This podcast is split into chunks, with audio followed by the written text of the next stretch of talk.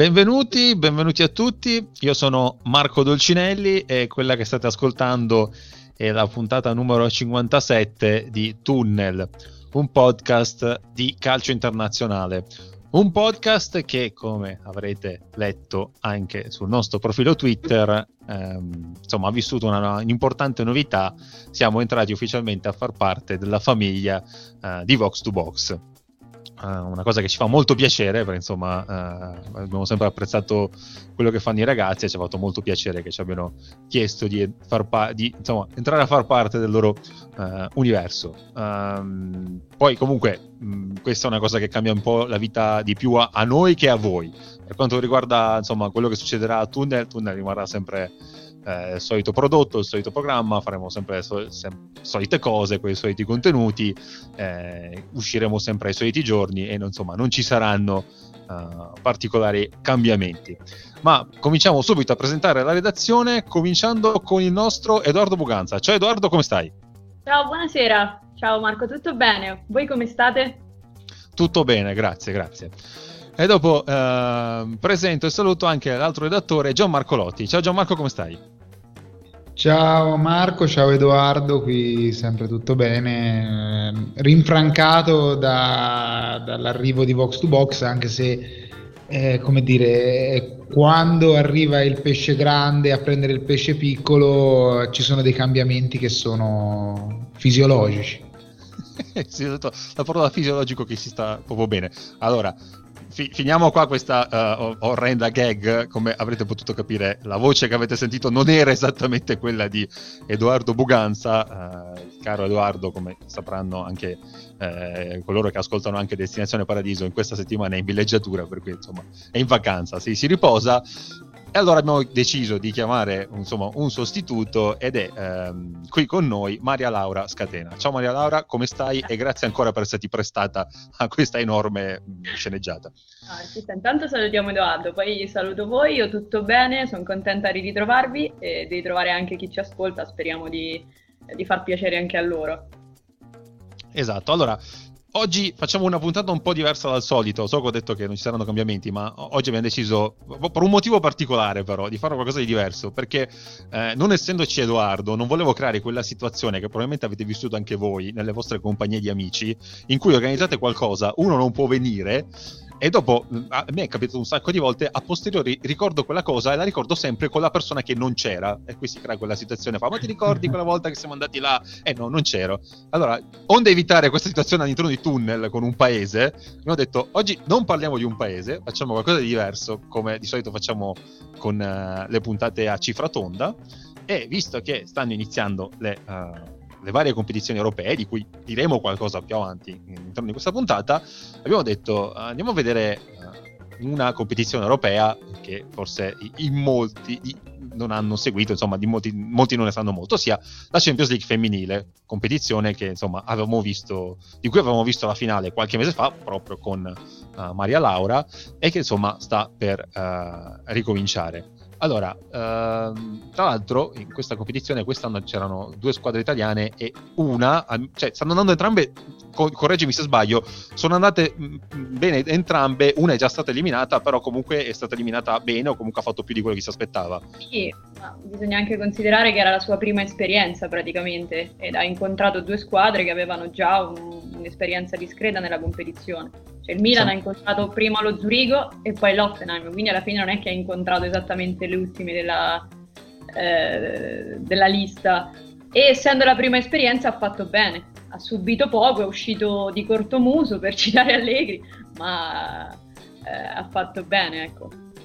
Sì, c'è sempre questa cosa da dire agli ascoltatori che magari non hanno sentito la nostra puntata, quella sulla Champions femminile, o che magari non si intendono tanto di calcio femminile. La geografia del, mm, del, calcio femminile è leggermente diversa rispetto a quella del calcio maschile. Ora non guardate che anche il Milan maschile andrebbe fuori con l'Offenheim maschile in questo momento storico, però le, le squadre tedesche, le squadre francesi, le squadre scandinave nel calcio femminile hanno, non dico più blasone, ma comunque più palmarès rispetto alle altre mh, il Barcellona femminile che ha vinto la Champions, eh, quando l'abbiamo commentata che c'era anche Maria Laura e il compianto Edoardo, ehm, era se non sbaglio la prima vittoria. E non è morto anche... Edoardo, eh, scusa. e, e, anche alla prima finale di, di, Champions League, quindi si sta un po' adeguando adesso. L'aveva già persa con il Lione una finale. Okay. Mostra però okay. più che altro come è arrivata al livello qui adesso, no? Cioè non è stato un percorso di un anno così magico, eh, c'è stato un percorso dietro. E poi tra l'altro per riallacciarmi a quello che dicevi tu, se guardiamo solo all'Italia riguardo la geografia della Champions, andiamo a guardare i coefficienti, la prima italiana che incontriamo è la Fiorentina, no? Eh, sì. Coefficiente di 31, più o meno 31, ma noi troviamo ancora Elizza, Brescia e Verona.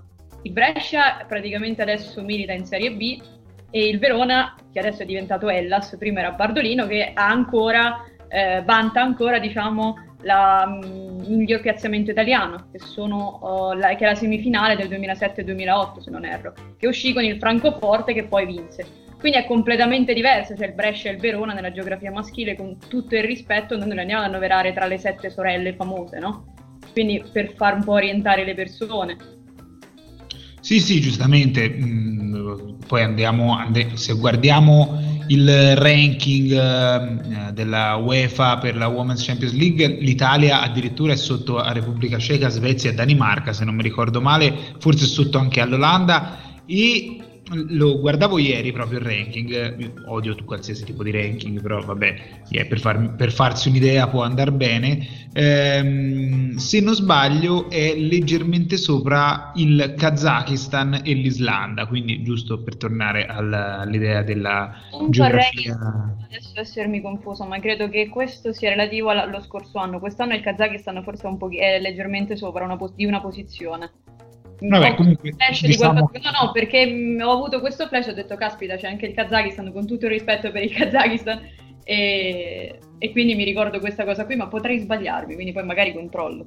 Spiace invece vedere sempre in fondo San Marino, perché è sempre in fondo a tutto. Vabbè la, lasciamo perdere. Però eh, primissima la Francia perché prima hai citato tu il Lione che si è visto interrompere il dominio l'anno scorso dal Barcellona, un dominio di Champions League veramente eh, clamoroso. E, ehm, però mm, partirei proprio dalle basi, se anche a Marco va bene. Ehm, ti, ti faccio la domanda da classico ignorante. Quest'anno ho capito male o è cambiato proprio il format della Champions League? Quest'anno è cambiato praticamente tutto. Allora, mh, diciamo che l'idea è quella di eh, far crescere la competizione, no? Eh, sia ecco, a livello di popolarità, sia proprio a livello di eh, contesa sul campo. E quindi sono state inserite numerose novità. Eh, prima ancora del format eh, c'è il nuovo logo, ci sono il nuovo logo e il nuovo inno è stato fatto tutto un discorso relativo a questo cambiamento proprio perché si dice noi vogliamo che la Champions, essendo una competizione a sé stante, abbia eh, vita propria, tra virgolette, sia riconosciuta da tutti. Perché effettivamente se noi pensiamo alla Champions maschile, anche all'interno del linguaggio colloquiale di chi non segue il calcio, e parliamo di musichetta, parliamo di coppa dalle grandi orecchie, anche quando andiamo a giocare a calcetto, no? c'è qualcuno che se la prende troppo e dice caspita ma ti stai giocando la finale di Champions, cioè entra proprio nell'immaginario collettivo. E l'idea è quella di creare una competizione anche a femminile che abbia quel tipo di, eh, di peculiarità, di particolarità. A livello poi di format, eh, diciamo che è stato creato un format che permette a più squadre di eh, mettere minuti nelle gambe a livello collettivo. Prendiamo l'esempio della Juventus, che è una squadra nata eh, quattro anni fa, che ha giocato in Champions ma ha beccato e il Barcellona e il Lione, per cui essendoci una netta disparità, eh, pur avendo diciamo, non sfigurato in maniera plateale, eh, si è comunque arresa praticamente ai primi turni e non ha avuto la possibilità di andare oltre. Da quest'anno eh, la situazione cambia perché praticamente sono stati creati eh, dei più turni prima di arrivare ad una fase a gironi che non esisteva. Quindi praticamente eh, si è iniziato, il primo turno è stato iniziato, eh, non mi ricordo adesso la data, però siamo penso una quindicina di giorni fa, e eh, le liste per accedere ai turni sono un qualcosa di cervellotico, io non so come l'abbiano pensato, saranno messi lì a tavolino per capire chi va lì, chi va qui, chi va sotto, chi va sopra. Infatti ho preso appunti e come dicevi tu prima, eh, praticamente dominano la Francia, la Spagna e la Germania, che sono le prime, eh, sono sul podio del ranking, che praticamente hanno le squadre che eh, le vincitrici del campionato che entrano direttamente alla fase a gironi insieme alla, eh, alla campionessa in carica, che è quindi il Barcellona. In questo caso, essendo il Barcellona una squadra spagnola, eh, io pensavo erroneamente che entrasse la seconda del campionato spagnolo, no? Eh, in realtà... Sarebbe stato logico. Cosa? Sarebbe stato logico, direi. E invece no, entra la squadra che ha vinto il campionato inglese, quindi entra il Chelsea direttamente ai gironi, perché l'Inghilterra è la quarta. E che cosa hanno fatto? Praticamente loro hanno, si sono basati sulla lista dei coefficienti della stagione 2019-2020, in cui l'Italia era nona, eh, e hanno creato praticamente, allora, ogni, eh, le, le prime sei federazioni in classifica hanno tre partecipanti. Le altre eh, le altre 10 ne hanno due, tra cui anche l'Italia. E come citavi tu, in questo gruppo ci sono la Danimarca, eh, la Norvegia, la Svizzera, la Scozia, la Russia, insomma sono 10, non me ne ricordo adesso tutte. E poi il resto ha una sola partecipante, come, le, come la vecchissima Coppa dei Campioni in pratica, la vincitrice del campionato. E I vari ingressi poi sono scaglionati, ad esempio, come ho detto prima, ci sono quelle che entrano al primo turno, un po' cervellotica come cosa, e hanno creato due percorsi, il percorso piazzata e il percorso campioni. Ha intuito il percorso campioni è praticamente quelle delle classificate, no? Del primo, eh, le prime classificate nei campionati nazionali e entrano al secondo turno quelle dal primo al sesto posto, mentre al primo turno sono entrate le altre. Per dire la Juventus e il Milan, che è la Juventus, scusami, è entrata al, al, primo turno avendo vinto il campionato italiano, però praticamente fa parte di una federazione che non è tra le prime del ranking. Adesso non so se più o meno mi sto spiegando, voi fermatevi perché se andiamo avanti così eh, rischiamo di non capirci. No, praticamente che... hanno, hanno, fatto in piccolo quello che succede nella Champions League de... maschile sostanzialmente. Sì, più o meno, più o meno, sì. E hanno cercato di fare questa cosa qui, tanto che la, il primo turno uh, sono stati creati dei mini tornei dove c'era una, uh, una, squadra ospitante. Prendiamo sempre come esempio la Juventus che mh, l'ha ospitato mentre il Milan è stato ospitato uh, a Zurigo, se non erro. Praticamente si è creato questo mini torneo di quattro squadre, c'è stata la prima sfida, le vincenti si sono affrontate per raggiungere il turno successivo, le squadre invece che hanno perso si sono comunque affrontate in una sorta di finalina proprio per accumulare punti e accumulare minuti, come per riallacciarmi al discorso iniziale. Mentre eh, adesso il secondo turno, a cui purtroppo il Milan non ha avuto accesso e la Juventus sì, prevede eh, due scontri, eh, quindi andata e ritorno come le, le, gli scontri più classici e superato questo turno le squadre arrivano eh, alla fase a gironi che è formata da, da quattro squadre, insomma classici, classici gironi, passano le prime due e c'è la fase eliminazione diretta con la finale tra l'altro in Italia quest'anno perché è a Torino. Ma, Ma sbaglio c'era già stata in Italia al, al Mapei? Sì, sì, c'è già stata, non mi ricordo adesso l'anno, ma qualche anno fa c'è stata, mm. sì. Io volevo chiedere, ma quelle finaline eh, per, il, per, il, terzo posto, cioè contavano soltanto per punti ranking? Non, cioè, non esiste una, una, Europa League femminile dove le squadre potevano no, qualificarsi? No, solo a livello di punteggio, quindi... Minchia, però un'Europa League femminile sarebbe bellissima. Eh, sì. cioè, come sempre l'Europa League più bella della Champions. Io la vedrei, la vedrei, volentieri perché in Europa League ci andrebbero squadre come la Fiorentina, la Roma, magari anche l'Empoli Ladies, visto che l'ultimo anno è arrivato sesto, chi, chi lo sa. Eh, però boh, sarebbe, sarebbe, molto bello, veramente interessante. Comunque, chiuso capitolo Europa League femminile che se c'è qualcuno della UEFA all'ascolto magari può prendere spunto, ma dubito ci ascolti, no? Eh, se ci ascoltano probabilmente ci hanno denunciato. Cioè perché comunque se andiamo a vedere adesso le differenze tra le squadre, eh, come si nota la differenza tra un Barcellona e una Juventus, si nota la differenza tra la Juventus e magari le squadre che ha affrontato, ad esempio il Camenica Sata che ha affrontato la scorsa volta, eh, che comunque sì ha vinto il campionato, il proprio campionato, però c'era differenza, no? Mm-hmm. Quindi eh, un'altra competizione darebbe modo ancora più di crescere alle squadre che sono eh, che non sono quelle d'elite e quindi non sono Chelsea, non sono Barcellona, non sono Lione. Eh, sarebbe una bella cosa in realtà, molto un sacco. Tra l'altro, molto un sacco poi, vabbè.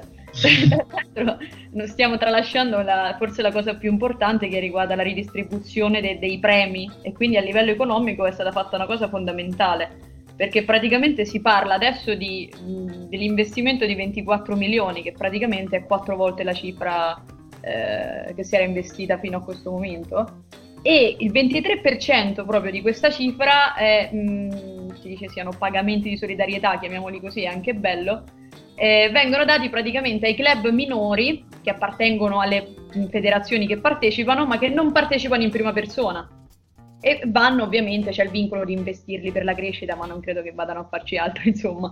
E questa è una cosa fondamentale perché significa che si sta investendo maggiormente, oltre poi a tutta la questione eh, di cui possiamo lo stesso parlare, che riguarda le, le, partite che si possono vedere tranquillamente dalla fase a gironi sia su Dazon che su YouTube. E questa è già una grandissima, una grandissima cosa perché fino a poco tempo fa era molto difficile guardarsi anche una partita di Champions, che dovrebbe essere l'evento maggiore in Europa.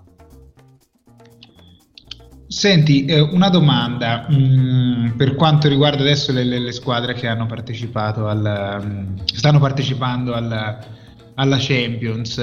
Mm, la Juventus ha detto che ha eliminato la, la squadra macedone Kamenica Sasa e ha eliminato anche il St. Bolten che è austriaco. E adesso si trova contro il Vlasnia che eh, è albanese, probabilmente qualcuno se lo ricorderà nel calcio maschile contro il Napoli qualche Europa League fa e Marco probabilmente conosce Blasnia perché ha eliminato il Ferenc Varos femminile. Eh, Marco... Stavo guardando adesso, infatti. Eh, eh, che squadra è il Blasnia? Cioè, eh, la Juventus che partita avrà adesso di fronte? Una partita agevole? Eh, sì, vabbè, che tutte le partite poi sono. non si giocano sulla carta, ma si giocano sul campo, però.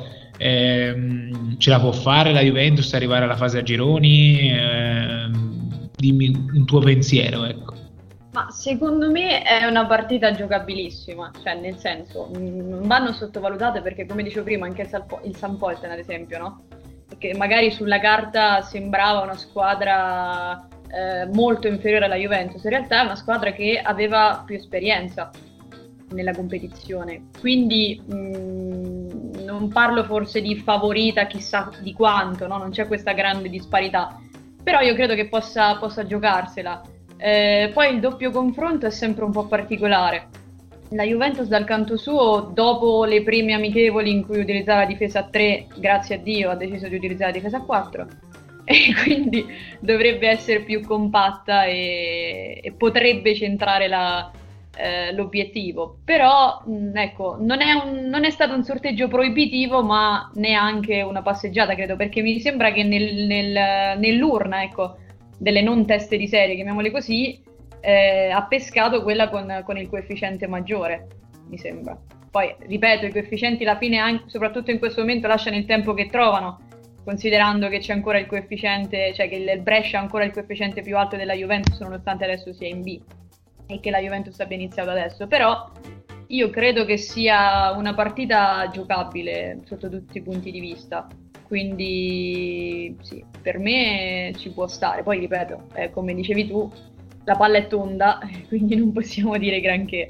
Però questa volta almeno ho avuto un sorteggio, diciamo, abbordabile rispetto agli altri che erano proibitivi degli scorsi anni. E a proposito dei sorteggi, vedevo adesso i, i sorteggi del, dell'ultimo preliminare prima del, della fase a gironi. Ci sono delle partite che sono alcune interessantissime viste con gli occhi del calcio maschile tipo Real Madrid-Manchester City. E poi mi interessava eh, il confronto Offenheim-Rosengard che potrebbe essere anche piuttosto equilibrato se non vado errato con i calcoli. E anche eh, Arsenal-Slavia Praga potrebbe essere una bella partita. Non so se te tu dovessi consigliare di vedere qualche partita se vuoi anche dare qualche pronostico allora, ti dico subito che l'Offenheim sta, sta al novantesimo ora e vince 2-0, quindi credo che sia fatta. Okay. Eh, L'Arsenal sta giocando adesso, tanto che ci siamo, diciamo pure come sono, sono uh, 0-0 con lo Slavia Praga e queste sono le squadre che ha affrontato lo scorso anno la Fiorentina. Mm. E poi c'è Twente Benfica che è l'ultima, che è al sessantesimo ad un'ora di gioco e sono 1-1. Allora, io uh, solitamente guardo spesso l'Arsenal perché, perché, questi sono strascichi che mi porto dal maschile, cioè io ho ereditato il tifo da mio cugino che è cresciuto con l'Arsenal degli Invincibili e poi l'ho praticamente traslato alla, alla squadra anche femminile. Beh, Quindi, e ti sei presa l'allenatore della, dell'Arsenal femminile quest'anno, la Juventus. Esatto, anche se io sono ancora, sto, vado ancora con i piedi di piombo, però... Eh, ecco, Arsenal Slavia Praga l'avrei guardata perché sono due squadre che secondo me eh, possono ecco, offrire una partita godibile. Poi sono due squadre che hanno esperienza. L'Arsenal l'ha vinta la, la Champions, al contrario della maschile purtroppo.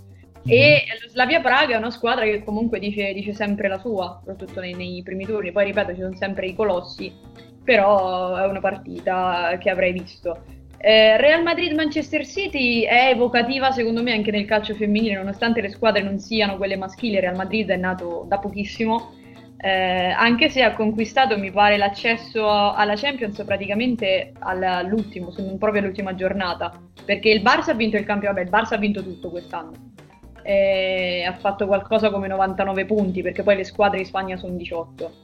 E il mm. Real praticamente è arrivato secondo e è riuscito a qualificarsi, a qualificarsi alla Champions. E ci sono dei personaggi interessanti, se dovessi dirti due c'è Aslan in Real Madrid e poi nel City c'è, c'è Bronze, quindi alla fine è una partita che tra l'altro inizia fra 10 minuti. È una partita secondo me che, port- che, che avrà diversi spettatori e quindi sì questa. Domani poi ce ne sono delle altre, c'è il Lione che si incontra con il Levante, se non sbaglio e poi le altre non me le ricordo tutte. C'è la Juve alle 19, che lo stesso però diciamo non, una non è una partita di cartello, mettiamola così.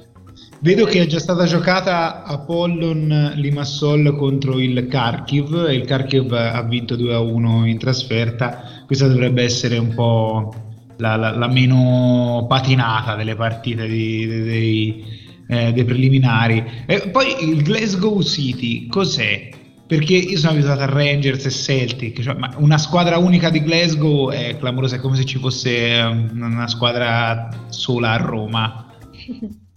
eh sì, è vero, è praticamente un modo, un, è come se fosse un universo parallelo in pratica, come l'hai detta tu, no? Eh, ed è una squadra, adesso non mi ricordo esattamente, aspetta che te lo cerco subito, vorrei capire Ok, ah sì, ok, la fondazione è una squadra, è stata fondata nel 98 praticamente, è come leggo qua. Eh, volevo ricordarmi proprio questo. E è praticamente campione in carica il Glasgow dal, dal lontano, boh, saranno oltre dieci anni che è campione in carica in Scozia.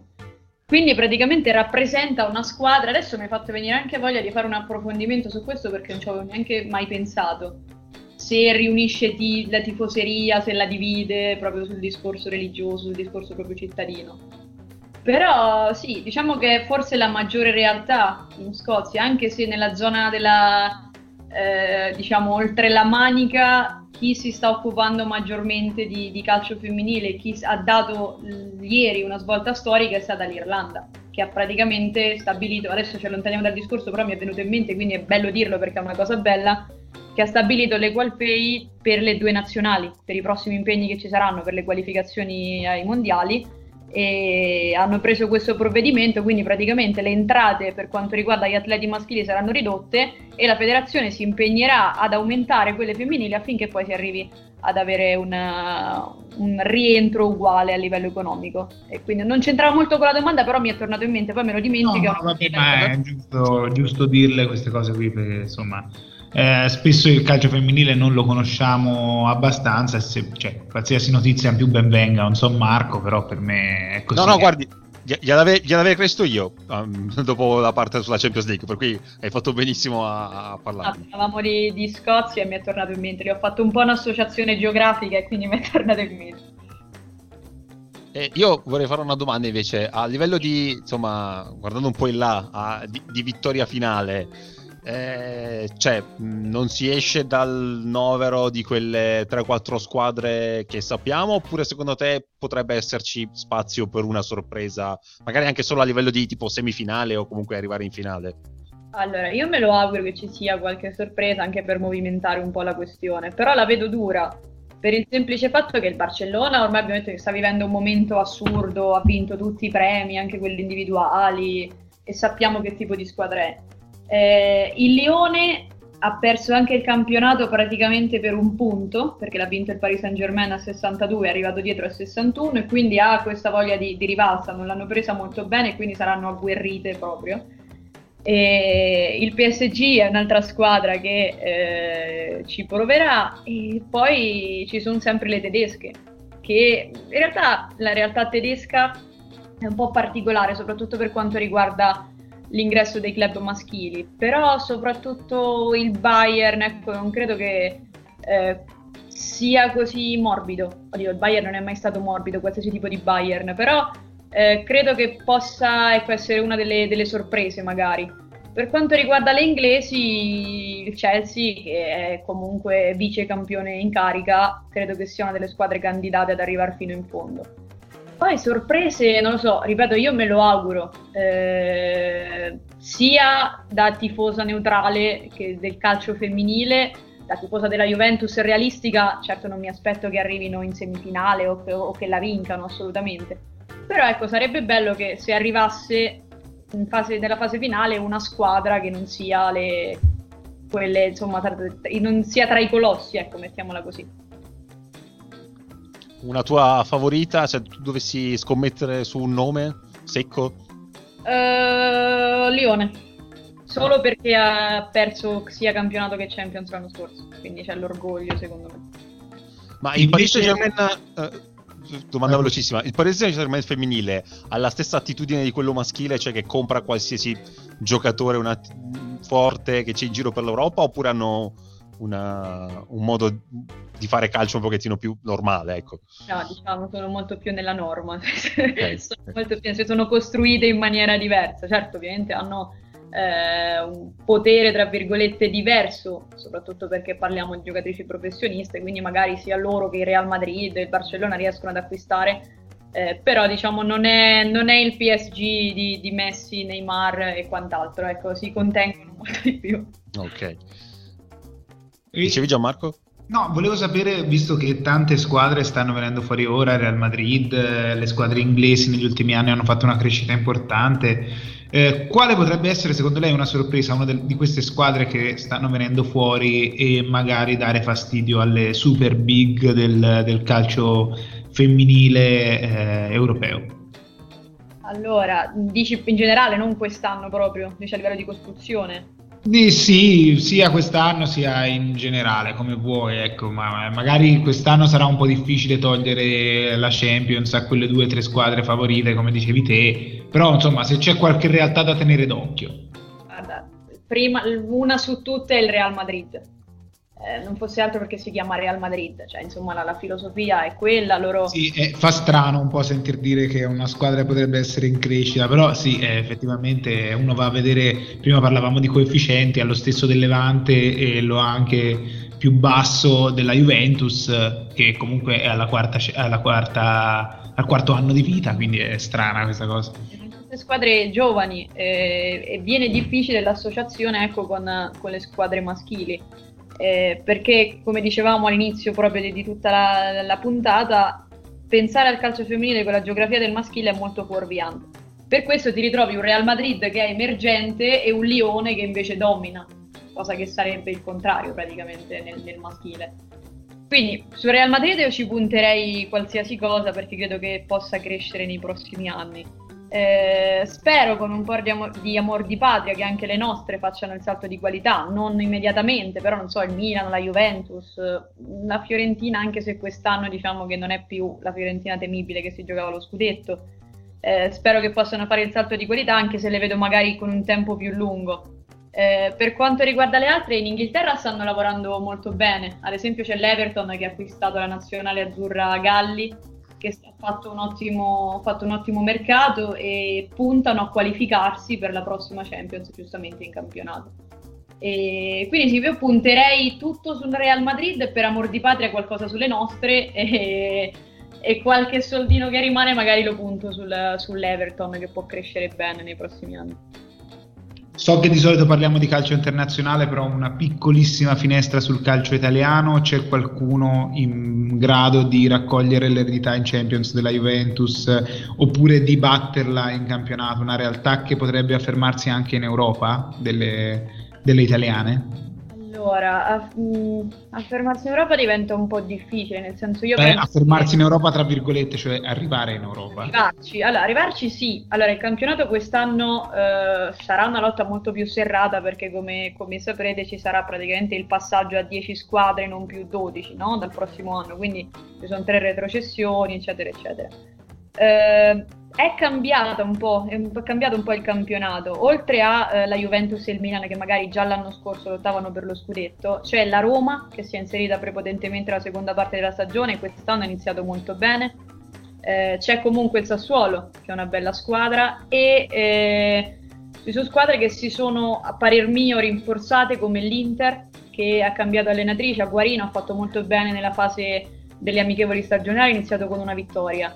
E anche le squadre più piccole, ad esempio il Pomigliano, il Napoli o la Samp che ho visto l'altro giorno, che è il suo esordio praticamente storico, eh, giocano un buon calcio. Cioè, quindi diciamo che si è un po' assottigliata quella che è la differenza tra le prime della classe e le ultime. Quindi questa è una buona cosa. E purtroppo ci saranno ecco, queste, queste tre re- retrocessioni. Eh, ma guarda, se ti dovessi dire quindi alla fine di questo discorso qualcuno che può insidiare il posto della Juventus e può arrivare lì, ti dico, o- tolgo le classiche che sono il Milan e la Roma in questo momento e ti dico il Sassuolo e la Fiorentina. Se crescono durante questo campionato, anche se la Fiorentina non è più, come dicevo prima, la Fiorentina di qualche anno fa. L'Empoli, visto che l'hai citato, devo ancora capire bene in che modo, cioè come ragiona quest'anno, come, eh, come Sì, va. anch'io, siamo in due. Se l'anno scorso ero più ottimista, era partito benissimo, poi c'è stato l'esonero di Spugna, abbiamo visto perché è andato poi al- alla Roma. Eh, quest'anno non saprei, sinceramente, lo vedo non indebolito, ma comunque un pochino più indietro rispetto all'anno scorso. Sì, ho avuto, ho avuto la stessa impressione, quindi poi ha perso comunque già di Guglielmo che era un po' un Sì. simbolo. Quindi forse secondo me c'è un po' da meta- metabolizzare, tra due o tre giornate avremo una... un- Sì, sì, poi eh, potrebbe anche essere una tranquillissima stagione di transizione, eh. Vedremo. Eh, tornando alla Champions, eh, io parlerei di singole perché eh, l'anno, scor- sì, l'anno scorso, la scorsa stagione, noi abbiamo, abbiamo visto la, la finale assieme e tu ci avevi parlato un po' di qualche, eh, di qualche giocatrice eh, interessante. Ehm, io sono rimasto molto eh, affascinato da eh, Putellas del, del Barcellona, non solo io perché ovviamente anche la UEFA gli ha dato premi su premi su premi, è probabilmente una delle calciatrici più forti al mondo in questo momento, eh, ha ispirato il titolo Icas de Putellas che però mi è stato bocciato clamorosamente perché vige una censura interna a Tunnel che sembra di essere eh, in Romania sotto Ceausescu. Eh, io no, Eh, non mai opposto il veto, eh. Io... No, comunque, ehm, volevo sapere qual- qualche nome eh, da parte tua, alcune ce l'hai già fatte, però eh, ripartendo anche dal Barcellona, che mi sembrano un po' tutte eh, molto forti, ma quello che mi colpì e mi colpisce tuttora è l'insieme, cioè l- la forza del, del collettivo, quindi non solo Putellas o Martens o Hermoso o Lansen, insomma qualche giocatrice che ci, su, su cui puntare, ecco. Allora, guarda, io parto proprio dal Barcellona, visto che non so se avete notato, qualche giorno fa, eh, Puyol, che è il Barcellona, ha pubblicato una foto, se non erro, con, eh, con Mabileon, che è Giusto, l'ho vista. giocatrice. Esatto. E a me è piaciuta moltissimo, non solo perché mi piaceva lui da calciatore, eh, proprio perché c'è il senso un po' lì di, di appartenenza alla squadra e tra l'altro sono praticamente due fuori classe. E quindi ecco, lei è una di quelle che io preferisco nel Barça. E- Sì, se non sbaglio nel post aveva scritto tipo chissà che difesa sarebbe stata con noi due, erano loro due abbracciati, una cosa del genere. Eh, insomma, m- una cosa, mh, come a dire, probabilmente avremmo finito il campionato con boh, tre gol presi e basta. Effettivamente Puyol è, è un, bel, un bel giocatore. Esatto. E Leon però da quello che vedemmo contro il Chelsea non era male. No, a me lei piace molto, io poi ho un debole per i difensori, quindi, però lei mi piace moltissimo. E oltre magari mh, le giocatrici che giocano in attacco sono magari più appariscenti, no? Quindi si prendono le copertine, volente o nolente, sono lì, segnano, fanno assist un difensore ha ecco una, un po' una, abbiamo dei difensori un po' una percezione diversa, quindi del Barça ti direi lei. E poi, non so, avevamo nominato già nella finale Ericsson, che lo stesso gioca in difesa nel, nel Chelsea.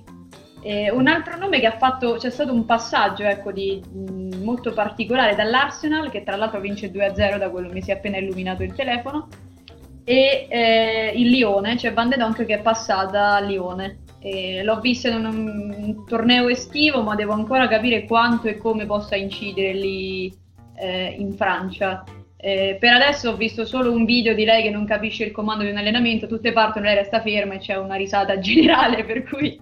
Eh, però sì, guarda, ti nominerei loro tra che potrebbero insomma essere sorpresa durante questa Champions, a parte quelle che già, che già conosciamo.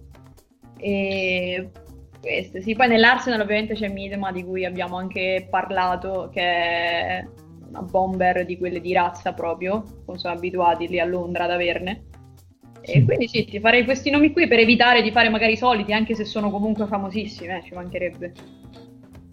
Ok, senti, ehm, per quanto riguarda, te, te hai detto prima di Galli che è andata all'Everton, cosa è successo in, uh, con Bonansea che sembrava vicinissima al Lione, almeno leggendo i giornali? Io ti dico la verità, io pensavo andasse a Lione, cioè ero convinta e, e non l'avrei biasimata, però ecco da eh, come diciamo amante del calcio femminile non l'avrei biasimata. Come tifoso ho apprezzato molto in realtà la sua, la sua scelta di restare e anche perché basta guardare una partita della Juventus, si nota che ha eh, rispetto magari alle altre, lei è quella di caratura internazionale, ha proprio una velocità diversa, un cambio di passo diverso. Non so cosa e perché ecco, lei abbia scelto poi alla fine di rimanere a Torino. Ha già rifiutato una volta il Lione all'inizio del progetto Juventus, probabilmente se la Juventus fosse nata un anno dopo lei adesso sarebbe a Lione già da non so quanti anni. E quindi non so quali siano stati un po' le, le, trame che non abbiamo visto, se c'è stata una trattativa, come c'è stata, quando e perché, però ecco, sono contenta che sia rimasta, ma sarei stata contenta anche al contrario perché secondo me avrebbe avuto le sue chance in, in un altro campionato. Magari semplicemente gli fa schifo Lione città, perché non ci vuole eh, andare. Poi a me è vicino Torino alla fine. Vabbè. Non sono mai stato, per cui chiedo scusa a tutti gli abitanti di Lione all'ascolto, che immagino saranno. Io, però. Tantissimi. Um, io non so, io non ho altre domande per il calcio femminile, non so se Gianmarco ne ha, ha altre curiosità che vuole chiedere. No, l'ultima, l'ultima cosa, eh, esulando, visto che siamo è difficile che abbiamo ospiti con cui parlare di eh, calcio femminile, volevo sapere come vede adesso la nazionale italiana, esulando ovviamente dal, dal discorso Champions League, com'è la situazione della nazionale italiana che se non erro si è qualificata alle, agli europei, che non mi ricordo quando ci saranno, e se eh, è ancora in crescita come sembrava qualche tempo fa. Sì, allora noi in questo momento abbiamo un momento particolare perché eh, abbiamo un ricambio generazionale che è all'altezza del passato, secondo me, e anzi, ancora più del passato abbiamo la possibilità di poter mettere in campo giocatrici che hanno un respiro internazionale diverso, ma se non fosse cioè, anche solo a livello fisico.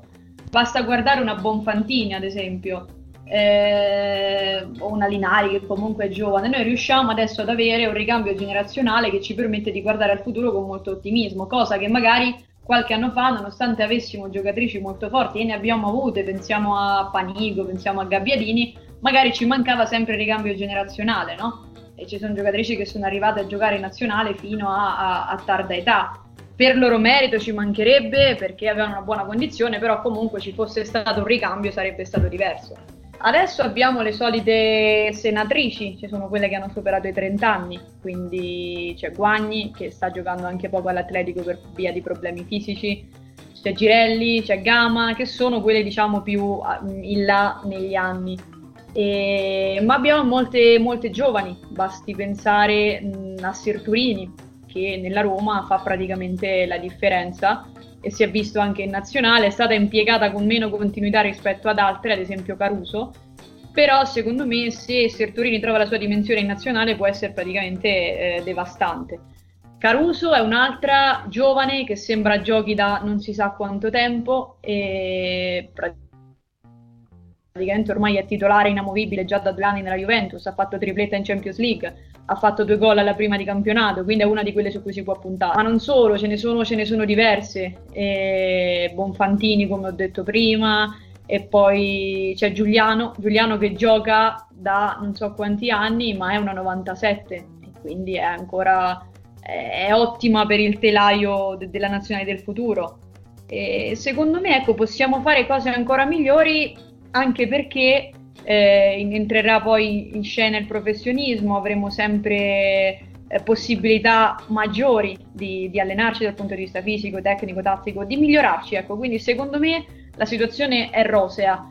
E ripeto, non è rosea perché prima magari non avevamo giocatrici all'altezza, ma perché comunque non, non si potevano curare tutti gli aspetti. Quindi io sono molto ottimista sulla nazionale. Vedremo poi come andrà. Certo ci vuole del tempo, però sono abbastanza ottimista. Ultimissimissima domanda, hai già detto che secondo te la Champions la vince il Lione, sappiamo che sei tifosa bianconera e dell'Arsenal, però metti che la Juve esce e probabilmente uscirà da questa Champions League perché ci sono squadre più forti, per chi farà il tifo? Finché non esce l'Arsenal, per l'Arsenal. Eh, dopo, non lo so, probabilmente per il Chelsea, che suonerebbe strano parlando di calcio maschile far tifo sia per Arsenal che per Chelsea però è una squadra che, che, mi piace e quindi credo che farei il tifo per il Chelsea. Poi in base insomma si andrà a scalare chi esce prima, chi esce dopo. Il Chelsea secondo te può riarrivare in fondo come l'anno scorso? Uh, sì, sì, potrebbe. Ecco, però magari lo vedo meno colpito nell'orgoglio rispetto al Lione. Ecco, è, è quella cosa che mi stuzzica, è l'orgoglio mm. del Lione.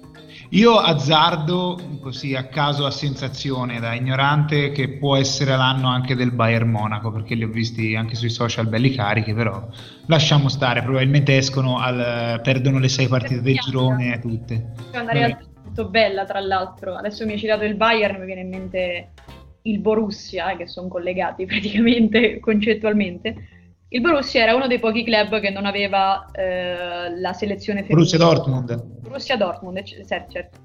Non aveva la, la, selezione femminile e c'erano state anche poi delle lamentele eh, anche sugli spalti. C'era, c'è un gruppo, adesso non ricordo il nome, eh, c'è un gruppo di tifosi che praticamente si occupa ecco, di, di sociale, è legato alla squadra, si occupa anche di sociale e scrisse proprio uno striscione durante una partita maschile dove chiedeva la squadra femminile. Poi il Borussia si è messo in moto in un certo senso, ha fatto anche sondaggi tra i tifosi, alla fine hanno scelto di crearla la squadra, ma di partire dalle serie minori.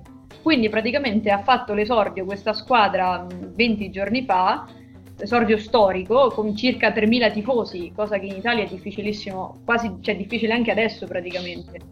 E ha fatto questo esordio e le giocatrici sono tutte nate, cresciute, insomma, vivono nel raggio di 35 km intorno a Dortmund e sono partite da, non so, a livello italiano, più, più giù dell'eccellenza in pratica. E ha segnato questa ragazzina che ha le foto di quando, era suo, di quando era piccolina con suo padre, con la sciarpa, con scritto grazie papà, insomma, quelle cose che, facciamo anche in Italia, no?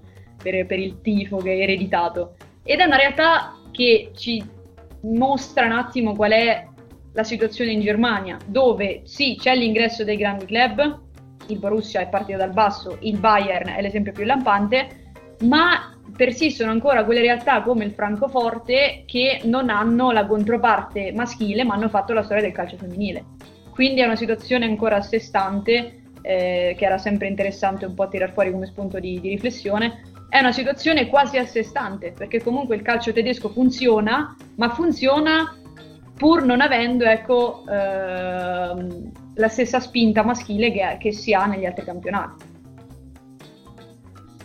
Bene, allora io non mi sbilancio su chi vince la Champions League femminile perché non, non, ho le conoscenze, però mi piace molto il discorso su, sull'orgoglio del Lione, per cui mi, mi, fido del parere della nostra esperta e dico anche io Lione. Se funziona eh, il parere della finale, Lione esce con Levante. sì, poi ci, ci, risentiamo quando se, ci sarà la finale, vediamo insomma.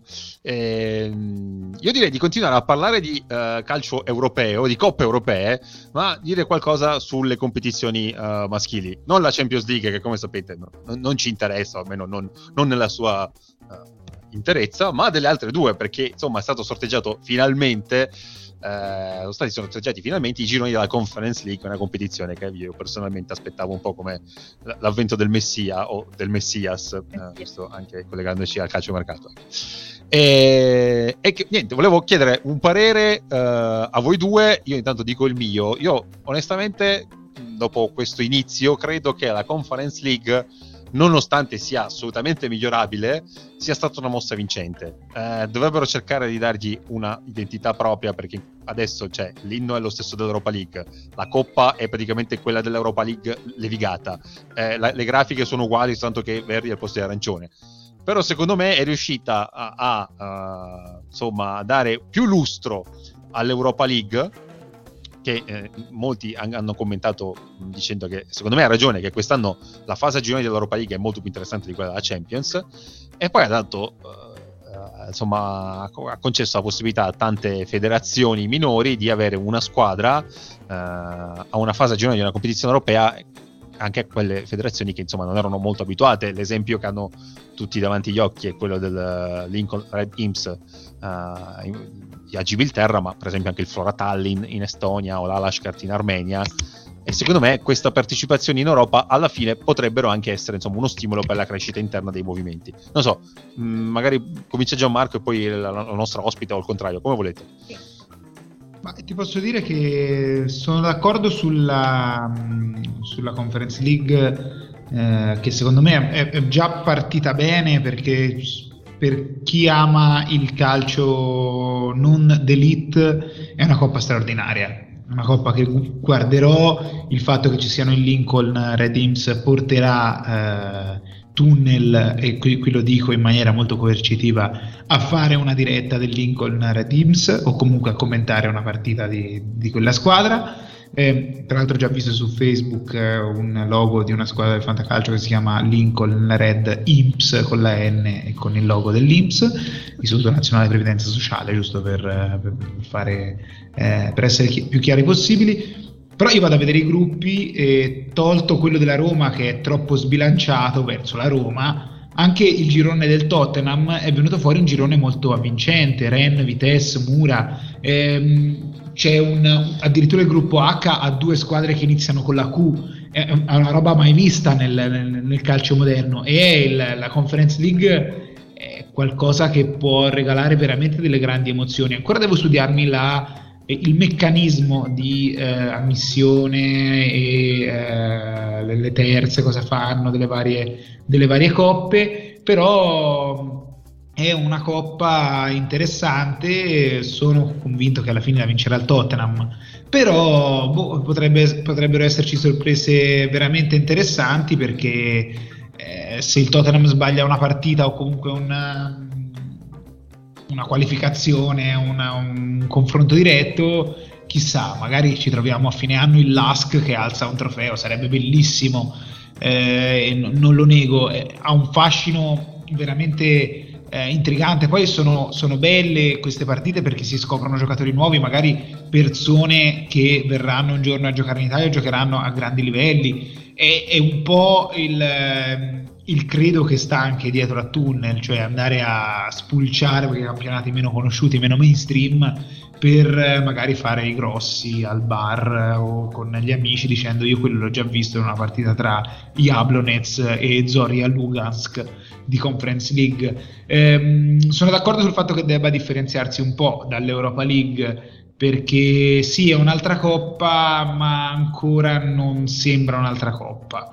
E deve passare il fatto che la Conference League non è una Confederations Cup, cioè una roba fatta apposta per riempire un vuoto, è una coppa europea in tutto e per tutto. Vincerla vorrebbe dire vincere una Coppa Europea. Ora non mi ricordo se la vittoria della Conference League dà la possibilità di andare in Champions, in Europa League o cos'altro, però dà lustro, è comunque un trofeo europeo, non ti porterà i miliardi nelle casse, ma comunque è una vittoria e secondo me non andrebbe, non andrebbe buttata via. Eh, chiudo sull'Europa League mm, perché la nascita della Conference League fa sì che l'Europa League diventi la coppa più interessante a livello di equilibrio.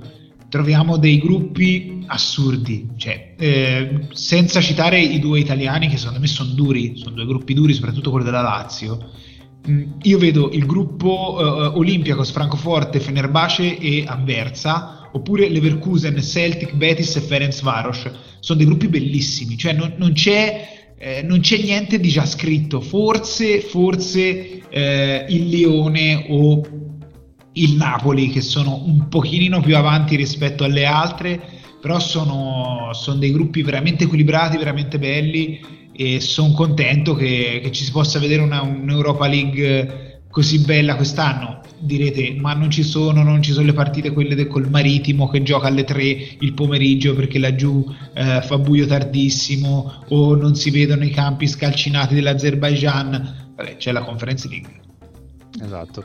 Allora, tra l'altro volevo aggiungere che allora, chi vince la Conference League va eh, l'anno dopo in Europa League, se non ricordo male, e dopo il meccanismo di retrocessioni, eccetera, provo a, un attimo a, a, a, riassumerlo. Allora, in Europa League la prima del girone va a, agli ottavi di finale, la seconda va in un uh, turno preliminare prima degli ottavi di finale contro le terze della Champions League e dopo la terza va in Conference League dove affronta sostanzialmente le seconde dei gironi di Conference League perché in Conference League la prima va direttamente agli ottavi di finale invece la seconda deve fare questo uh, turno preliminare prima degli ottavi contro la terza regione dell'Europa League. Insomma, è complicatissimo. Invece i giocatori vengono messi al muro e gli viene sparato nelle gambe. sì, esatto. Se sarà il Ferenc Farocio sarò io a sparare. Però volevo sentire anche il commento di uh, Maria Laura, uh, la sua opinione su, su questa situazione delle coppe europee maschili. Io spero, come diceva Gianmarco prima, che eh, venga considerata davvero questa coppa, no? perché abbiamo parlato soprattutto negli ultimi anni di come in Italia maggiormente abbiano snobbato l'Europa League. E spero che sì, l'Europa League in primis eh, torni ad avere quel tipo di prestigio che aveva magari la vecchia Coppa UEFA, anche se profuma molto più di nostalgia questa cosa. Ma secondo me la Conference League eh, ha un valore che va considerato la Roma, per dire, no? che ci rappresenta praticamente. Mm, secondo me farebbe bene a non, eh, non mollare ecco, questa, questa competizione. E anche perché sembra una squadra ben rodata, comunque un allenatore carismatico, quindi mh, mm, la vedrei bene ecco, a, a giocarsela fino, fino alla fine. Per quanto riguarda la competizione in sé, sono d'accordo sempre mh, con quello che diceva Gianmarco riguardo poi il riequilibrare un po' il resto, no? Perché a volte si creavano questi, questi scontri dove c'era moltissima disparità tra una squadra e l'altra e, e diventava un po' ecco, eh, uno sparare sulla croce rossa a volte. Così si creano delle gare più avvincenti. Prima leggevo, leggevo, i gironi, ovviamente alcune squadre più blasonate come Roma, Tottenham, il Feyenoord e quant'altro, ma ci sono delle realtà che magari eh, non avremmo mai trovato eh, nella nostra vita. Tra l'altro qui mi viene un, un aneddoto, facemmo una gara a scuola, un quiz, eh, che era sull'Unione Europea, noi praticamente abbiamo vinto su un'altra squadra perché un mio amico giocava sempre la schedina il PAOK Salonicco. Quindi la Conference League potrebbe farci conoscere moltissime altre squadre e, e aiutarci in tutti i sensi, no? Quindi ecco, io penso che tra l'altro è nel girone del Copenaghen nel PAOK, mi pare. E quindi niente, secondo me è una, è una novità che può portare aria soprattutto perché poi ci si, ci si era fissati completamente sulle questioni eh, Champions, Superlega e tutte le varie storie. E quindi niente, sono molto fiduciosa, cioè nel senso penso che è una competizione che seguirò, oltre per il tifo sì, la Champions anche se credo per poco, però eh, penso di seguirla sì. Allora, il, il PAOK è nel girone con uh, Copenaghen, Slovan Bratislava e il Lincoln Red eh. Imps che tra l'altro se gli impegni si incastrano, cioè sostanzialmente se il Ferenc Varos non gioca in casa quel giorno, uh, la, la, trasferta del Lincoln al Tumba di Salonicco potrebbe essere una buona scelta per la partita di commentare di questa squadra, perché deve essere un'esperienza per i giocatori, ma credo anche per tifosi, che non credo siano tantissimi, uh, davvero insomma sta ricorderanno per un bel po', in un, in un modo o nell'altro, tra non, non, è detto in maniera positiva, ma negativa soltanto sul campo. Ecco. Speriamo il prossimo anno di mandarci anche noi, con tutto il rispetto per la Roma, che comunque è una squadra blasonata, una squadra così poetica, no? Che ne so. Sì. Il Sassuolo non è poetico, però potrebbe essere una delle candidate. Magari la Fiorentina, ecco. Eh sì, anche la Fiorentina però ha una, una certa storia, quindi cioè, ci avrei benissimo il Chievo io in Conference League, ragazzi. Cioè, sì, il Chievo sarebbe stato molto Conference League. Purtroppo insomma, la, la, la, la, vita ha deciso diversamente. Beh, per, per, per, andare avanti poi bisogna pagare e loro non lo facevano, um... anzi hanno pagato in maniera differente. Però nei Lincoln Redeems gioca un messicano che si chiama Alan Araiza ed è una cosa bellissima, è calcio random alla massima potenza. E, insomma, sono la Conference League ci darà delle grandi, grandi soddisfazioni e eh, chiedo a voi quale potrebbe essere una sorpresa eh, sia della Conference che dell'Europa League. Parto io, secondo me della Conference l'Union Berlino, starei attento, che zitto zitto può rompere le palle, mm, mentre per l'Europa League è un po' più difficile per il discorso che dicevo prima delle squadre che sono tutte piuttosto livellate però ecco, se dovessi scegliere una squadra che può veramente dare fastidio e magari arrivare un po' più avanti rispetto alle altre, eh, dipende molto da come la interpreterà, però la Stella Rossa. Vabbè ah sì, tra, l'altro la Stella Rossa ha anche un girone ehm, particolarmente il abbordabile. Meno, il girone meno bello, diciamo. Sì, esatto, esatto. Braga, Ludogorez e Midtjylland. Eh, Comunque no, sono... voglio sapere da voi quali possono essere le sorprese. Eh, io sull'Europa League sono d'accordo. La, la, Stella Rossa può essere la squadra, diciamo, non proveniente da un campionato di un certo livello che può dare eh, più fastidio, anche perché si è rinforzata molto in estate, in una squadra che era già forte, per cui insomma uh, può dire la sua. Uh, momento Ferenc Varos, il problema del Ferenc Varos è che in un girone difficile e poi, insomma, come chi mi segue su Twitter lo sa, insomma, l'allenatore non è un granché. Ci fosse stato ancora Rebrov, magari avrei detto il nome del Franz Varos, ma con Stoger assolutamente no. Invece in Conference League è un po' diciamo più um, wishful thinking che non una vera analisi uh, basata sui fatti però a me piacerebbe molto che il Flora Tallinn squadra di cui abbiamo parlato anche qua su Tunnel abbiamo fatto l'Estonia uh, che ha come centravanti questo Sappinen che sia io che Edoardo stimiamo molto insomma io sp- mi auguro passi almeno un turno insomma che possa fare un po' di rumore e ci faccia, ci faccia sentire Maria Laura? Allora, io dico Mm, per quanto riguarda la conference, la conference, League, mi butterei sul Feyenoord, non lo so, è un'intuizione a caso, molto a caso. Eh, non l'ho seguito molto, però non so, mi, dice, mi dice qualcosa.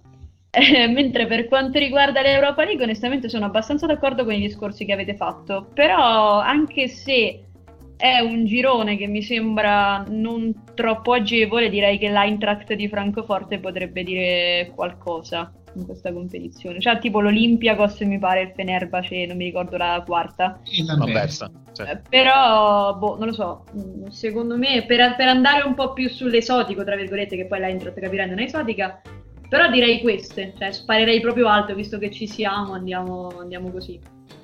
Poi noi ci stiamo dimenticando che magari, che ne so, eh, il Lione sbaglia due partite, va in Conference League e magari vince la Conference League, perché con i meccanismi a cascata di cui parlavamo prima eh, potrebbe esserci qualche non sorpresa, ma comunque novità dal, dall'Europa League per la conference, però sono cose molto belle. Io spero vivamente che l'UEFA stia ascoltando questa puntata e le eh, faccia anche per il calcio femminile anch'io. Sarebbe e... divertente.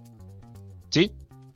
Dico, sarebbe divertente, avremmo più partite, moltissime squadre potrebbero crescere, quindi sarebbe una bellissima cosa. Sì, tra l'altro su discorsi di retrocessione dalla... parlando del piano più alto, uh, in Europa League uh, se dovesse retrocedere il Siviglia siamo fregati perché la finale si gioca allo stadio del Siviglia e figurati se questi nell'anno in cui si gioca nel loro stadio non la rivincono di nuovo. Vabbè, insomma, lasciamo stare. Uh, direi di passare quindi alla parte finale della puntata. Allora, uh, non so se tu Gianmarco hai preparato qualcosa. Io ho un cacciatore di contratti, rubrica che torna dopo tanto tempo. E io ho il libro da consigliare se volete. E allora vai col libro. Il mio tunnelissimo di oggi, in onore alla Champions League femminile e alla vittoria dell'ultima Champions League femminile, eh, parla di Spagna. Oggi andiamo in Spagna, si chiama La Spagna vuota di eh, Sergio del Molino. Eh, tradotto da Maria Nicola, eh, edito da Sellerio ed è un, um, un ibrido, chiamiamolo ibrido, una specie di saggio sul processo di trasformazione della Spagna, la, un racconto storico di cosa è successo in Spagna negli ultimi anni, tra franchismo, uscita dal franchismo e eh, tutto il resto, e, a metà quasi fra eh, davvero il, il, il, saggio e il reportage e il trattato di sociologia eh, sulla Spagna io ve lo consiglio perché è molto, è molto bello e riesce a, far, a, darvi un affresco, come si dice, quando uno fa una recensione deve dire da un affresco, quindi a dare un affresco della, ehm, della Spagna odierna passando dalle Spagne del passato. Molto bello, dopo ovviamente vi uh, metteremo il nome del, di questo libro nella descrizione della puntata, come sempre. Insomma, sapete dopo cosa cercare. Io e poi vi aiuta sì. a capire il ciringhito dei jugones con tic tac, tic tac, tic tac. Scusate. Lo odio, io lo detesto. Se, se, rivedo ancora una volta un video di Pedrerol che fa tic tac, vi giuro mi taglio le vene in diretta a Twitch. Poi me le rimetto perché non ho voglia di morire. Yeah. C'era un, hanno messo insieme due foto, non avevo mai notato prima di questo, somiglia a Zaya. Cioè, sono... è vero, è vero, è vero, è vero. Sì, è uno Zaya un po' più, più, un po' più rovinato, ecco, non che Zaya di suo. Vabbè, comunque, eh, lasciamo stare. Ehm, allora, io invece vi do, uh, prima di parlarvi del cacciatore di contratti, uh, vi do un affresco uh, del Camara di oggi, ma sarà un Camara velocissimo perché ve ne parlo per un motivo che mi ha fatto molto ridere. Ossia, allora vi parlo di Mamadi Camara, che è un calciatore presunto calciatore inglese nato il 31 dicembre del 2003, per cui giovanissimo, attaccante, che però ve ne parlo, cioè ve lo cito così in passante, perché su Transfermarkt ho, è segnato in un modo che non avevo mai visto, cioè nello spazio dove di solito c'è la squadra, c'è un bidone dell'immondizia con una freccia e scritto delete player. Cioè, che, una roba che non ho visto neanche per i calciatori defunti. Eh, non lo so, code, vogliono eliminare dalla faccia della terra il povero mamma di Camara, che salutiamo, non lo so, eh, probabilmente non giocherà più a calcio. Eh, eh forse. Come? Dico, è con Edoardo, sono insieme in vacanza. sì, probabilmente sì. Per cui Edoardo salutaci mamma di e invitacelo in puntata. Allora, eh, oggi ritorno a parlare di un cacciatore di contratti era tanto tempo che non lo facevo perché tra europei, ferie, rubriche varie, insomma, siamo, siamo un po' persi. Eh, e vi parlo di uno in particolare che me lo ha consigliato a Samoa Gian. Non lui personalmente, purtroppo, perché non abbiamo contatti, ma eh, in una recente intervista il buon Gian, eh, intervista a un giornale ghanese, ha lasciato una serie di dichiarazioni deliranti, un pochettino, ha detto che si sente ancora giovane e che spera nella convocazione per la prossima Coppa d'Africa. Cioè, lo dico con tutto il rispetto, a Samoa puoi mangiare molto tranquillamente, mi sa. Uh, però tra le varie cose ha detto anche che l'allenatore con cui si è trovato meglio nella sua esperienza con le Black Stars, la nazionale del Ghana, è proprio Claude, Claude Leroy. Questo allenatore francese, un po' un nome tutelare della categoria, abbiamo forse aspettato un po' troppo per parlarne, ma insomma è una persona che prima o poi dovevamo, dovevamo trattare e che immagino voi due conosciate, comunque avete sentito nominare, avete visto almeno una volta nella vita. Ovviamente personaggio molto riconoscibile con questa capigliatura bionda lunga, gli occhiali, insomma, anche se non, se non l'avete presente, googlatelo, insomma, scoprite chi è. Allora, uh, andiamo a vedere un po' la sua carriera, perché sono due o tre passaggi che mi hanno un attimo fatto saltare dalla sedia, diciamo così. Uh, lui è un francese, Francia del Nord, perché è nato in Normandia da uh, padre bretone, nato il 6 febbraio 1948 Eh, il padre, tra l'altro, era un, un insegnante, eh, una persona che si è occupata spesso, eh, si interessava di, dei processi di decolonizzazione che stavano avvenendo in Francia, in Africa, in quel periodo. Per cui eh, questa cosa ha influito anche sullo stesso Leroy, perché già da piccolo lui aveva una certa dimestichezza, una certa confidenza con alcuni nomi, alcuni luoghi eh, che dopo sarebbe andato a, a visitare da, da allenatore. Um, ha una carriera da calciatore di buon livello, mm, perché comunque ha giocato nell'equivalente de- all'epoca della Liga 1 per parecchi anni, eh, negli anni 70 sostanzialmente, e poi alla fine eh, anni, tra la fine degli anni 70 e l'inizio degli anni 80, insomma, si è ritirato e ha iniziato a allenare. Ha iniziato alla Mien, squadra con cui aveva giocato gli ultimi anni della sua carriera da calciatore, ha fatto un po' di anni lì, poi è andato al Grenoble, lì ha fatto due anni, eh, secondo però è stato esonerato. Eh, siamo al 1985 e a quel punto avviene, eh, insomma, lui riceve la chiamata che un po' cambia eh, le carte in tavola. Lo contatta infatti eh, Eugene Injo Lea, che era un ex calciatore camerunense, che ha giocato in Francia tanti anni, che nel frattempo era diventato un diplomatico, però sempre con insomma, la passione per il calcio, che lo contatta perché appunto lo vuole come allenatore del Camerun. Per cui insomma lo invita a Yaoundé, la capitale del Camerun, per parlare di questa cosa. Lui va, Leroy, accompagnato dalla signora, e insomma, durante questa visita a un certo punto lo fanno entrare in una stanza con un bel gruppone di giornalisti e praticamente a tradimento lo annunciano come nuovo allenatore del Camerun, senza che la cosa fosse stata discussa poi tanto. Con tra l'altro, insomma, un discreto... È, è il modo migliore, dai promessi sposi in avanti, è il modo migliore fare le cose a sorpresa. Esatto, tra l'altro la cosa aveva provocato anche un po' discreta incazzatura alla signora perché pensava che Leroy avesse accettato senza consultarla, invece neanche lui ne sapeva niente in realtà. Però vabbè, insomma, nonostante questo inizio non particolarmente insomma, convenzionale, l'esperienza in Camerun è insomma buona perché eh, nel 1986 raggiunge la finale di Coppa d'Africa, eh, ma la perde contro l'Egitto padrone di casa. E nel 1988 invece torna in finale, ma questa volta vince contro um, la Nigeria. Insomma, successo che rimane probabilmente l'unico a livello, uh, forse il più importante uh, nella carriera di Leroy. In Africa però, come si sa, le cose possono andare bene e male in maniera molto veloce, dopo poco viene esonerato, ma avendo vinto la Coppa d'Africa comunque ha un po' di offerte in giro eh, e lui accetta quella del Senegal.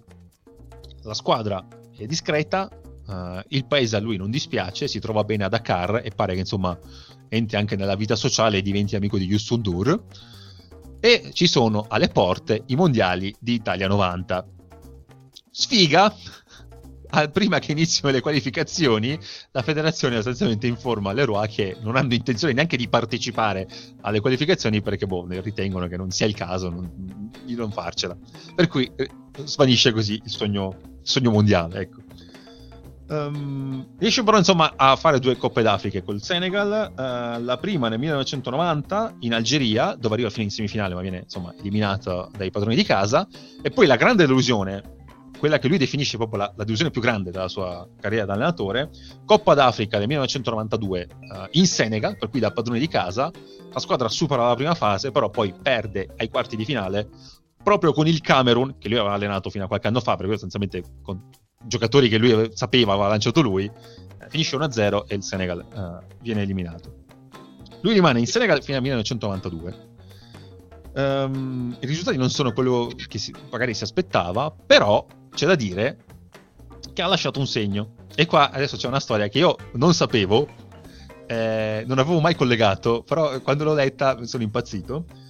Perché tra i giocatori che lui ha allenato nel Senegal eh, c'era un attaccante che giocava in Germania, tale Suleiman Sané, che lui ha fatto esordire sostanzialmente con la nazionale. E questo Suleiman Sané è rimasto, diciamo, legato alla figura di Leroy, per cui eh, qualche anno dopo è nato un figlio suo, dalla sua relazione con una ginnasta tedesca e no. lui eh sì, eh sì, hai capito dove voglio andare a parare. Per cui lui ha deciso di chiamare il figlio Leroy Sané in onore proprio di uh, Claude Leroy che aveva fatto. Ma eh... no, ma dai, ma questo è come il finale tipo di Slave Impatto Criminale in cui tutto torna. Eh sì, io quando l'ho letto sono impazzito perché non la conoscevo sta cosa qua e sono rimasto... No, aspetta, va. E invece... a quanto pare, è confermato anche da, da, da più siti che insomma la, la, la, l'origine del nome di Leroy Sané è questa. Tra l'altro, vorrei dire, aggiungere una, una cosa, ho letto anche che praticamente eh, Sané, padre, era molto vicino a essere convocato per la Francia all'epoca. Poi però si mise in mezzo Otto Pfister, altro nostra uh, no. vecchia conoscenza, che cercò appunto che in ma qualche modo lo... Ma questo, questo, è un regalo, non è un cacciatore di contratti, cioè questo... Lo no. convinse a giocare per so, è, è la puntata di Natale. Qui siamo andati molto vicino ad avere un calciatore che si chiama Fister Sané. Io vorrei farvi riflettere su questa cosa qua. Però purtroppo, vabbè, ci accontentiamo di Leroy Sané. Comunque è sempre tanta roba. Um, come procede la carriera di Leroy? Nel 1994 va in Malesia, però non, non, rimane tanto, non va bene, anche perché deve lavorare con un interprete e lui eh, non si trova a suo agio a lavorare con interprete, uno che eh, punta tanto anche sul rapporto con i calciatori, eh, sul conoscere la cultura in cui va, per cui insomma avere uno schermo tra lui e, e, e i, suoi, i, suoi, ragazzi non, non funziona. Ehm, dopo torna nel calcio dei club con diversi ruoli. Uno, che forse non so se mh, mm, sapevate, chiedo soprattutto a Gianmarco perché lo riguarda in un certo senso, nel 1996 Claude Leroy è consulente del Milan. Sì, sapevo che aveva fatto l'osservatore, ma era durato pochissimo. Sì, sì, qualche mese nel 1996 sostanzialmente, non, non di più.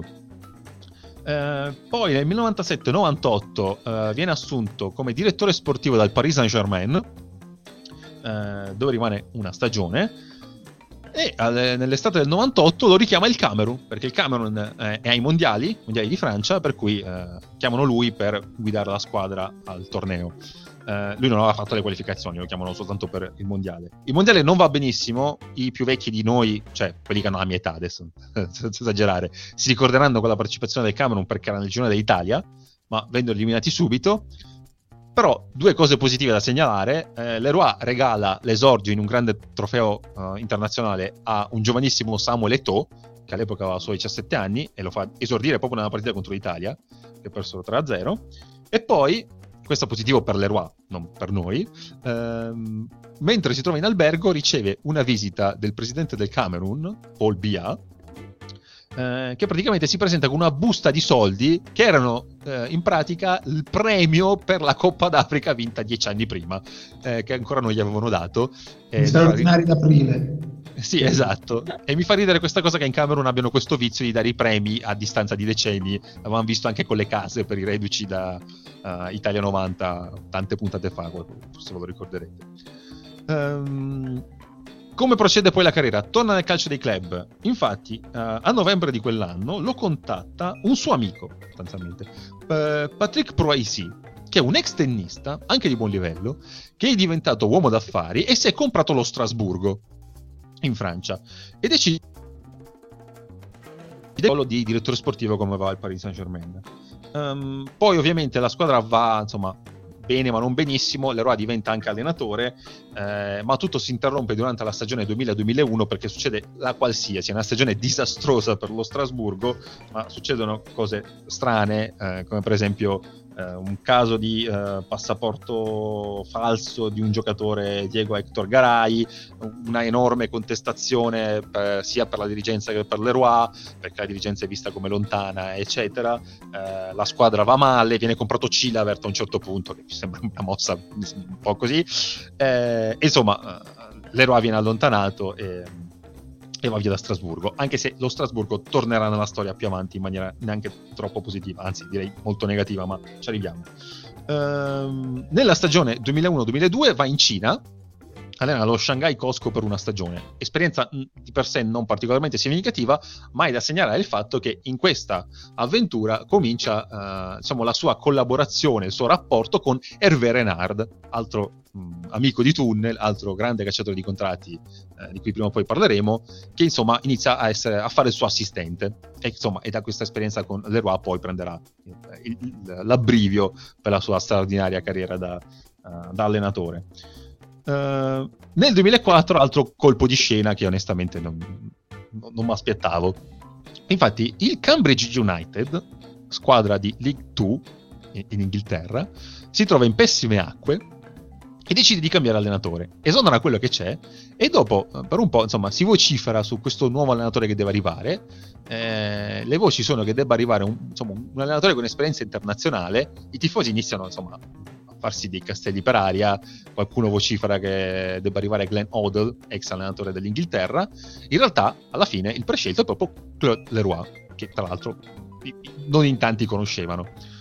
Uh, insomma, i presupposti sono strani perché comunque è un allenatore che viene da un tutt'altro contesto, però in qualche modo riesce a far bene, anche se insomma c'è da dire che formalmente lui è allenatore, però in realtà è un po' un consulente esterno perché ehm, all'epoca lui ha anche un contratto con una, una TV francese per fare l'opinionista, per cui sostanzialmente non può essere lì sempre presente e, e, praticamente va quando può e alla fine il lavoro quotidiano sul campo lo fa Renard e un altro assistente. E infatti lo stesso Leroy dirà in futuro, cioè a posteriori, che Dio aveva accettato sapendo della situazione proprio per fare un favore a Renard, per dargli l'occasione di fare uh, questo tipo di esperienza.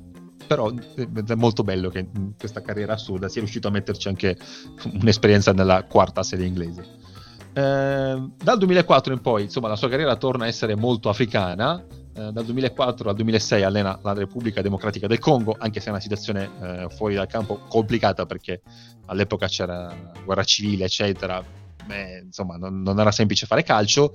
Lui fa quello che può. Eh, tra l'altro, riesce a convincere anche Shabani Nonda, che era praticamente il giocatore più forte a tornare in nazionale perché se n'è andato qualche tempo prima.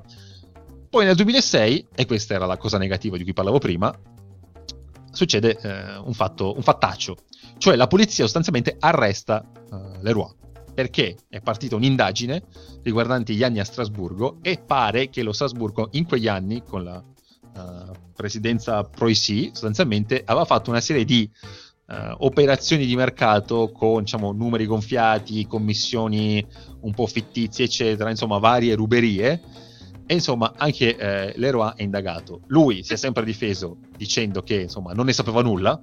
Fa, un po' ridere, però vabbè, eh, questa è la sua linea difensiva. Lui diceva appunto: Io mi occupavo soltanto della parte tecnica del calciomercato, poi quello che faceva, uh, facevano i contabili mh, mm, non potevo saperlo. Eh, questa indagine si è protratta per anni, infatti è finita sostanzialmente eh, solo nel 2016, per cui dieci anni dopo. Eh, a un certo punto Leroy sembrava rischiare anche due anni di carcere, però alla fine eh, se l'è cavata sol- tan- soltanto con una multa di eh, 15.000 euro riguardante un solo trasferimento. Per cui in un certo senso diciamo che eh, forse la sua linea difensiva non era totalmente campata per aria, però non è uscito eh, pulito al 100%, diciamo così. Eh, insomma, in quegli anni però eh, dell'indagine non si è fermato, lui ha continuato a fare fare calcio in giro dal, 2008, dal 2006 al 2008 è in Ghana, come ho detto prima, dove ha allenato a Samoa eh, dal 2008 al 2011 è in Oman, dove riesce anche a vincere a sorpresa una, uh, una coppa uh, del Golfo Arabico. Eh, dopo quell'esperienza va in Siria, però anche lì esperienza uh, molto breve perché mh, mm, scoppia la guerra civile, sostanzialmente deve scappare, qui, cui torna in, uh, in Africa, di nuovo Repubblica Democratica del Congo, altri due anni, poi attraversa il fiume e va al Congo e basta, Congo-Brazzaville. E poi dal 2000, nel 2016 sostituisce un altro amico di tunnel, Tom Steinfit, alla guida del Togo, dove, rimane, dove ci ha allenato per 5 anni, con risultati, diciamo, altalenanti. Tant'è vero che appunto qualche mese fa è stato uh, esonerato perché non, ha, non, è riuscito a far qualificare la squadra alla, alla Coppa d'Africa. Uh, adesso lui ha 73 anni, però mm, eh, recenti dichiarazioni non ci pensa minimamente a fermarsi, probabilmente tornerà a allenare in Africa. Lui in Africa ha lasciato un grosso segno, tanto è vero che eh, George Weah, in quanto presidente della Liberia, eh, nel 2018 lo ha eh, insignito del titolo di, eh, traduco dall'inglese, grande cavaliere comandante dell'ordine umano della redenzione d'Africa eh. eh, sì, molto bello. Tra l'altro c'è comunque anche, credo, un po' di gratitudine nei confronti eh, di Leroy da parte di UEA, perché eh, UEA ha raccontato che in un certo senso eh, è stato Leroy a scoprirlo, perché eh, quando ehm, Leroy ha, allenava il Camerun, la prima esperienza negli anni Ottanta, ehm, UEA ha fatto un anno in una squadra di Hyundai, il Tonner di Hyundai. E eh, andando a vedere i calciatori, eh, Leroy ovviamente si era reso conto di Georges Weah perché era un calciatore fuori, fuori contesto, si era reso conto che era molto più forte rispetto a tutti gli altri, per cui la prima cosa che ha fatto ha fatto una telefonata ad Arsène Wenger, che all'epoca allenava il Monaco, e gli ha detto guarda, questo è forte, e eh, dopo Wenger lo ha, lo ha, ingaggiato al Monaco, insomma, il resto è storia, per cui Weah ha fatto la, la sua carriera anche grazie a Claude Leroy. I nostri era... ascoltatori e le nostre ascoltatrici forse non sanno che in quegli anni stava per nascere un movimento musicale in Italia, c'era un DJ che si chiamava Ricky e non sapeva come, a, cosa aggiungere a Ricky e in onore proprio a Claude Leroy si è chiamato Ricky Leroy. Sarebbe molto bello se fosse vero. Ecco, questo era il cacciatore di contratti di oggi. Tra l'altro, ne approfitto, fa- visto che abbiamo Maria Laura qua, uh, per fare una domanda. Ma nel calcio femminile esistono queste figure di allenatori che vanno in giro per uh, paesi non particolarmente conosciuti e fanno queste carriere con uh, tante nazionali africane o asiatiche? Oppure è ancora il calcio lì deve arrivare fino a quel livello? Allora, diciamo che ci sono storie di questo tipo, ovviamente sono molto più di nicchia, no? è più difficile trovarne.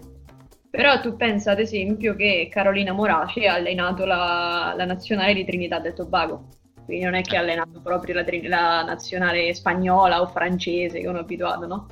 E quindi sì, ci sono moltissime storie tante delle quali non si conoscono, eh, perché ovviamente sono delle realtà in cui il calcio femminile è raccontato poco eh, la nostra già è diversa, iniziamo pian piano a raccontare, anche solo in Italia ci sono moltissime storie che mh, si conoscono poco perché sono state poco raccontate. Eh, saranno in numero minore, però sicuramente ci sono. Ecco, questa di Carolina Moraci è la prima che mi viene in mente, perché poi mh, credo che lei sia stata anche in Canada, se non erro.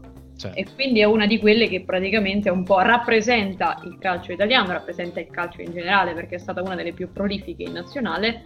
Eh, è la prima che mi viene in mente, però sicuramente ce, ce ne saranno diverse che non si conoscono ancora, quindi potrebbero essere inedite, basta scoprirle. Insomma, un viaggetto ci starebbe bene, magari in condizioni migliori appena sarà finita tutta questa eh, storia del Covid. Secondo me ci escono fuori belle cose. Eh sì, mi, mi, riprometto prima o poi di provare a cercare una cacciatrice di contratti, eh, fare una, una, un episodio di questa rubrica su un'allenatrice. Dico un'ultima cosa su Claude Leroy, uh, se sapete il francese, uh, vi segnalo che è uscita anche la sua autobiografia, che dovrebbe intitolarsi Le Sorcier Blonde, ma potrei sbagliarmi, comunque c'è lo stregone biondo sostanzialmente, eh, da cui ho attinto alcuni di questi aneddoti, ma più che altro da articoli che hanno letto, gente che ha letto il libro, non, conoscendo il francese non ho potuto vedere il materiale di prima persona, però se conoscete questa lingua su Amazon lo trovate e spero che insomma eh, prima o poi qualcuno lo, lo traduca. Ecco. Bene, dai, uh, direi che per questa puntata di Tunnel abbiamo detto tutto quello che c'era da dire, per cui non so se Gianmarco vuole aggiungere qualcosa alla fine, qualche, qualche rant, qualche commento al volo. No, nessun, nessun, commento particolare se non che il DS del Venezia probabilmente ascolta Tunnel. Sì, molto probabile. Venezia ha fatto un mercato che non so come definire cioè, lo, so solo definire coraggioso, non so dire altro, perché potrebbe essere la cosa aver fatto degli affari incredibili oppure mh, mm, aver sprecato dei soldi in giro per l'Europa. Io sto ancora aspettando di comprare la maglia, perché è bellissima. E poi c'è Enrico il numero 14, quindi ho deciso di comprarla. Eh sì, eh no, infatti, molto suggestivo. Tra l'altro... Io andrei gioca... su Busio però, anche se è un Padu delle ultime ore... Mm.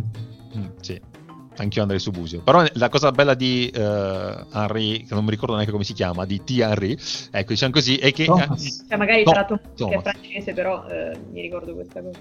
Che tra l'altro gioca anche con le calze molto alte come Henry. Eh, la cosa mi ha fatto un attimo impazzire. Però vabbè, ecco. Dai, passiamo ai saluti. Per cui eh, comincio dalla nostra ospite. C'è eh, l'intervallo di Real Madrid City 0-0. Ok. E l'Arsenal vince ancora 2-0 con lo Slavia Praga, 65esimo quasi visto okay. che l'avevo nominato prima. Ci sta, ci sta. Poi magari diciamo, nel, nel, corso della stagione magari faremo un'altra, un'altra, puntata, un altro update per vedere un attimo come abbiamo fatto delle, delle previsioni giuste, insomma, come sta andando la, la competizione. Per il momento, uh, Mario Lara, ti salutiamo, ti ringraziamo. Tra l'altro, ricordiamolo che non l'ho fatto, anche uh, El Football, la rivista di calcio femminile per cui insomma scrivi, uh, per tutti coloro che volessero insomma approfondire la, la materia. Ecco. Esatto, noi siamo... vi ringrazio voi intanto eh, per la compagnia e per avermi contattato. E vi invito anche ecco, a seguirci sul football, a breve inizieremo con la newsletter, quindi iscrivetevi. E, e niente, speriamo di ritrovarci con, uh, a parlare ecco, di, di, di, nostre previsioni andate a buon fine. Memori di quel che abbiamo fatto nella finale di Champions. esatto. E poi saluto e ringrazio ovviamente anche l'altro membro della redazione, ossia Gianmarco Lotti. Ciao Marco, ciao Maria Laura e grazie di averci fatto questa infarinatura e niente, siamo in attesa di vedere partite di calcio. Dire infarinatura a me che sono celiaca, eh. questa ti vale mille. no, cioè, allora eh, rifacciamo. No, beh, scherzi a parte, eh, non, non, userò più il termine infarinatura, farò ma dato punti, quindi va bene. Va bene, va bene, dai. E, ehm, niente, saluto e ringrazio anche Edoardo che non era presente, ma voi non lo sapete, ho una sua foto nel portafogli. Presente spiritualmente. Se, se è sempre nei nostri cuori e nei nostri portafogli. Uh, io in chiusura di puntata vi ricordo sempre il nostro profilo Twitter dove potete insomma uh, sapere tutte le novità che ci riguardano e parlando di novità che ci riguardano vi ricordo che adesso siamo uh, nell'universo Vox to Box per cui sostanzialmente la cosa che mh, cambia a voi è che non dovete più cercarci nel vecchio feed o nel vecchio link ma mh, ci sono nuovi link eh, eh, nuovi insomma posti dove trovarci abbiamo messo i link sul nostro profilo Twitter. Ehm, e poi per adesso è ancora online la, il vecchio feed, però anche lì con un messaggio di insomma una comunicazione anche lì sono trovate anche tutti eh, i link che, che, vi interessano. Dovete cercare sostanzialmente il tunnel con il nostro logo e il login di Vox 2 Box in basso a destra. Poi il resto, come detto, eh, è tutto invariato. Per cui vi ricordo questo e vi ricordo anche che la perfezione non è il nostro obiettivo, ma la nostra tendenza. Ciao a tutti, ci vediamo la prossima settimana.